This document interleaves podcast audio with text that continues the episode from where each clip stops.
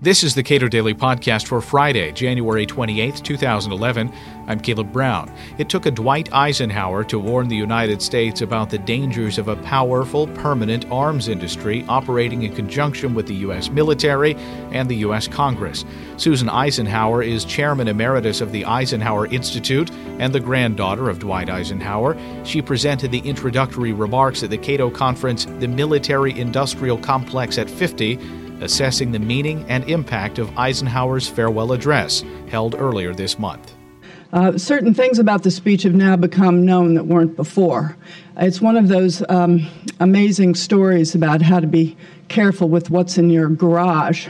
It turns out that the son of uh, speechwriter Malcolm Moos was um, moving the lawnmower uh, to a different part of the garage and discovered five boxes uh, left from his uh, father's life. His wife said it's time to clean it up and get it out, and discovered in these five boxes were Malcolm Moos's notes about the crafting of the farewell address.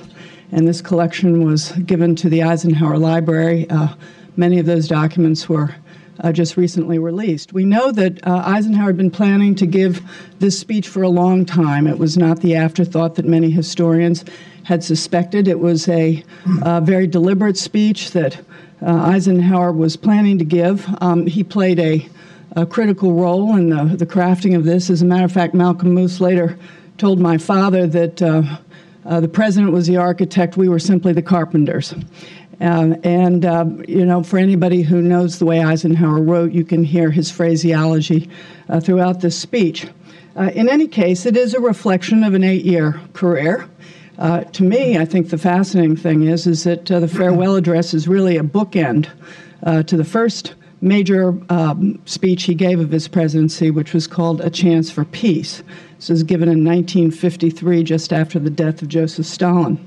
In any case, these two speeches, the most important of which we are marking uh, on the 17th of January, uh, really um, underscore the transformational times in which Dwight Eisenhower served as president.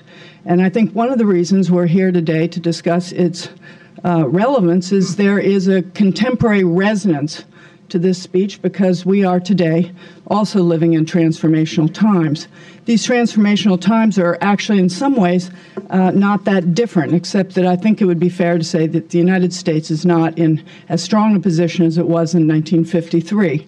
After all, in 1953, even though uh, money was constrained, the United States was the world's largest creditor nation, and we were really the country that emerged uh, from World War II uh, as preeminent globally. Uh, today, um, we have uh, many rapid changes in technology as they did back in the 1950s. The United States today is changing its position on the world stage, either voluntarily or involuntarily, but we feel that those changes are underway. Again, today we've got economic constraints the way we did in the 1950s, as I just mentioned, but at a slightly disadvantaged situation. Uh, and we have uh, changing views about threat assessments. That's exactly uh, one of the themes of uh, these two bookend speeches of the Eisenhower era. Um, we have a set of changing moral values. Uh, Eisenhower observes this um, as he gives his speech. And, and frankly, there's also a, a very radical, changing way in which we communicate. Uh, back in the 1950s, television was the new technology. Every president uh, from Eisenhower onward had to uh, master the usage of this new medium. Today, of course, we speak a lot about the internet and, of course, the blogosphere, which has really changed so many things. So, if we're to take ourselves back to 1953 for a minute, uh, that was an extraordinary year. It was a game changer in many ways because of the death of uh, Joseph Stalin. And then in August of 1953, uh, the hydrogen bomb was tested by the Soviet Union, which broke the U.S. monopoly on this, uh, this fearsome weapon it's rather interesting that Eisenhower, despite um, these uh, uh, important changes, uh, was really um, willing, able, and politically courageous enough uh, to link dis- defense spending uh, with domestic spending. Uh, I would challenge any political leader today to try and draw equivalents, as Eisenhower did in his Chance for Peace speech He said, quote, The world in arms is not spending money alone. It's spending the sweat of its laborers, the genius of its scientists, the hopes of its children. The cost of one heavy bomber is this a modern brick school in more than 30 cities. It is two electric power plants, each serving a town of 60,000 population. We pay for a single fighter with a half a million bushels of wheat. We pay for a single destroyer with new homes that could have housed more than 8,000 people. This is not a way of life at all in any true sense. Under the, threat, uh, under the cloud of threatening war, it is humanity hanging from a cross of iron. Well, if this isn't relevant from a contemporary point of view, I don't know what is, as we have uh, just seen some extraordinary uh, figures of what the defense security complex, we could call it that today, uh, is spending. Since uh, 2001, these expenditures have risen by 119%. And of course, um, uh, a discussion about how we're going to rein in some of these costs are very much uh, on our agenda today. Uh, let me just close by saying um, something about uh, transformational times and then uh, an observation about transformational leadership. Uh, I believe that Dwight Eisenhower was a transformational leader uh, with a significant amount of political courage. Frankly, to put it in the popular vernacular, this guy had guts. you see some reference to it in his farewell address. the original film is all business all the time. It's said in, it's spoken in a very uh, somber, very serious way. Uh, but he did have political courage. We could uh, go into that if the seminar today were on Dwight Eisenhower, which it is not. Uh, but I would point to any number of decisions, including uh, uh, the handling of the Suez crisis just before uh, the election of his second term. this was um, something that was so potentially controversial that he figured that he might even uh, not be elected for taking a decision like that, but was uh, prepared. Uh, we need to uh, uh, only mention, of course, the uh, imposition of federal troops in Little Rock in 1957.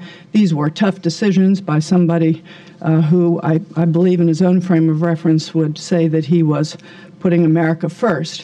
One of the um, ki- critical parts of the farewell address is his references to bipartisanship it is rather amazing with a Democratic Congress that this Republican president um, managed to get 80% of his legislative uh, agenda through Congress and managed, despite the ramp up during the Cold War of military spending, managed to balance the budget three times in eight years, which was the Cold War record. Um, in any case, um, we uh, today uh, will mark uh, this speech that uh, raises a number of very important and intriguing issues like the military industrial complex. Also, I would say the uh, scientific technological elite, which is another idea that Eisenhower advances. Uh, but there are certain parts of this speech that I, I like because of this changing environment in which uh, he was addressing the public. Uh, he was worried about a changing uh, American values. Americans by 1961 were uh, uh, newly prosperous. Uh, there was a, um, a new television culture that was emerging. Americans were increasingly bitten by the desire for the good life. Uh, and Eisenhower uh, worried about uh, these values.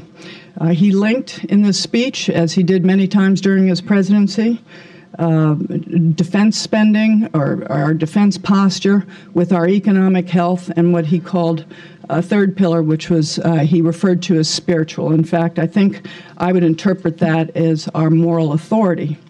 Uh, in any case, in his speech, and I just mentioned one wonderful example, uh, he was worried about how America would project itself as it emerged as the global leader. Um, imagine um, how useful it would have been after 9 11 if we'd had a president say, quote, any failure, any failure traceable to arrogance or lack of comprehension or readiness to sacrifice would inflict upon us grievous hurt both home and abroad.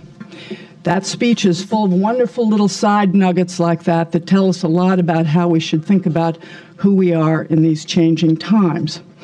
And so let me close by saying that as a member of the Eisenhower family, it's deeply gratifying that uh, perhaps among his biggest legacies um, are these two speeches uh, that I mentioned. The fact that uh, an idea uh, and a set of ideas that he advanced 50 years ago could still serve as a platform for debate today uh, is indeed um, a wonderful thing. Uh, I'd like to just say I knew my grandfather very well. I knew this even as a kid. He was playing for the long game. How many times in his speeches does he mention his grandchildren? And of course, I'm one of them, but we're all one of them. We are the grandchildren of that generation. Eisenhower was playing for the long game so much that I discovered to my great distress that he uh, put a time capsule in his house at Gettysburg. It's buried in one of the walls, and to my distress, it's not to be opened until uh, 2056 which means that I'm long gone. Doesn't seem fair, does it? Uh, but this is so Eisenhower to be talking to generations still to come. Only in this time frame, it's not 50 years, it'll be 100. Thank you. Susan Eisenhower is chairman emeritus of the Eisenhower Institute and the granddaughter of Dwight Eisenhower. You can watch the full conference at our website, cato.org.